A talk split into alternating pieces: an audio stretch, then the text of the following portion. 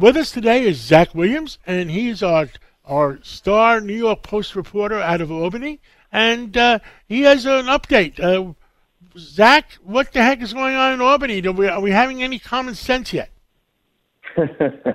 well, today was a really big week because the governor finally unveiled her proposed state budget, which was just packed with all sorts of policy proposals. So let's break them down. Now, Governor Kathy Hochul, as you might recall, got a whole bunch of guff while running for a full term in office last year over the extent to which she might revisit um, controversial bail limits and other reforms passed in recent years. And this week, she really detailed for the first time how she wants to eliminate something called the least restrictive conditions. Now, this standard basically requires judges to give criminal defendants the least restrictive conditions ahead of their trials. Now, that could mean, you know, d- depending on the circumstances of the case. Now, that could mean putting a, imposing bail. That could mean letting them go on their own recognizance, or it could mean something in between, ankle bracelets, etc.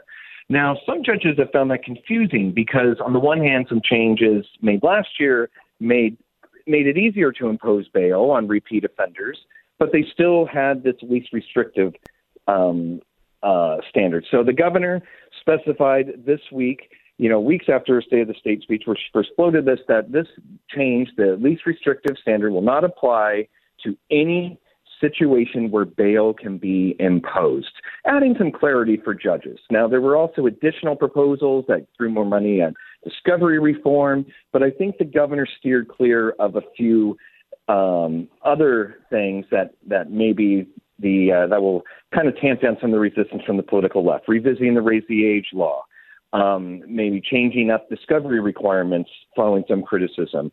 She appears to be kind of trying to walk the line while somehow still kind of uh, upsetting everybody on all sides. What's the thing about compromise? Perhaps uh, it's when everybody's equally upset. The political left is angry at her for the least restrictive conditions proposal the political right's upset because they just want something even harder, a harder rollback, and there's the governor in between. Now, she's had a couple other things that really raised eyebrows, not least her proposal to allow more charter schools in New York City. I I'm of the opinion that this is the new fight for her following the Judiciary Committee, the State Senate Judiciary Committee's uh, rejection of her nominee to lead the state's highest court, Hector LaSalle many of the same senators that helped scuttle that proposal are now lining up, along with the teachers' unions, to oppose this charter school expansion. And then, thirdly, there's a very controversial housing plan that she's pushing. Probably chief among the political tripwires is a requirement for what they call transit, um, uh, a requirement that within a half mile, I believe a half mile is a mile, of any transit hub, especially in the suburbs, you will have to meet specific housing targets while removing many uh, much of the red tape that kind of gives local governments leverage to approve or disapprove projects, you know, depending on their own priorities. Republicans hate it. A lot of suburban Senate uh, legislators are are a bit wary of it as well on the Democratic side. But there's no shortage of drama in Albany this uh, time of the year. And now, with just two months to go before the April 1st deadline, we're really starting to see the sausage uh, getting ground at least. Governor Paterson has advised, has been advising uh, the governor, uh, Hochul, on you could use that budget on, on, on being able to get what the governor needs. has she uh, exercised anything uh, like that yet? Well, the governor has kept us and by us, the general public, in the dark about what she wants to do about this nomination of Hector LaSalle. You know, it's been over two weeks since the State Senate Judiciary Committee rejected him, and she hasn't done anything. She, um, you know, has kind of let people assume that she's considering a lawsuit, but she hasn't explicitly said that. And asked on Tuesday, or on um, yes, on um, on at a press conference, she basically said all options still on the table, the same things she's been saying for weeks, and nobody really knows what she's going to do except that she apparently is still trying to find a way to keep up the fight. Will she use the budget? You know, I just outlined a few things that are going to cost her a lot of political capital the charter school expansion, housing, uh, public safety. You know, and and now we throw this judge into the mix. That's four hugely contentious issues. It's in the best of times, it's hard to get things done in Albany, even with all the advantages that a governor has over the legislature. And here we have a governor who is kind of stretched pretty thin. And we're just going to have to see how she prioritizes one fight over the other, or whether she might jeopardize her entire legislative agenda just to get this judge approved. Exactly, but she's not she's in governor in name only, unless uh, everybody goes along uh, that she is governor.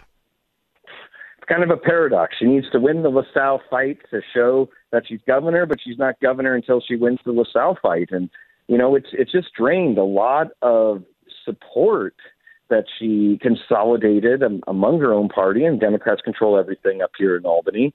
And, you know, right now she's gotten little in return, and now she's got all these other fights. She could play tough, but, you know, the problem is, is just, you know, who's going to give her the backup? You know, on the one hand, Republicans are praising her for, for some things, but they hate others. Same with Democrats. Uh, it seems like the governor might be running out of friends, and if she doesn't kind of pick her battles, uh, in in the right way, uh, she might find herself failing on all fronts. But we'll just have to see. Uh, understood. Anything else you want to tell uh, uh, our audience? Well, I would just have to say that, you know, now is the time of year when the rubber hits the road. You know, the budget has been proposed, we got budget bills, the legislators are getting ready to respond, and you just got to really pay attention to the details. Everything's in flux, but, uh, you know, the best way to keep up is just to, uh, you know, read read the post, read the other papers, and just you know. you know, try to get your mind around all the different things that get decided in Albany this time of year because they are very important indeed. Well, I hope the governor is the governor, and she uh, and she puts her foot down to make sure the right thing uh, is done for our people, and and I think uh, law and order is a big item. There you go. I, I agree. That's uh, the issue that's never going away, and law and order uh, is you know going to be right in the middle, along with housing, charter schools, um, as we get closer to that April first budget deadline. Zach uh, Williams, thank you for your update, and uh, uh, we I enjoy reading your columns in the New York Post. Tell us what days you're on. Every uh, every week, Monday through Friday, and people can keep up with the latest by following me on Twitter at zach. That's Zach Reports. Well, thank you so much, and we'll catch up again real soon. Thanks for having me.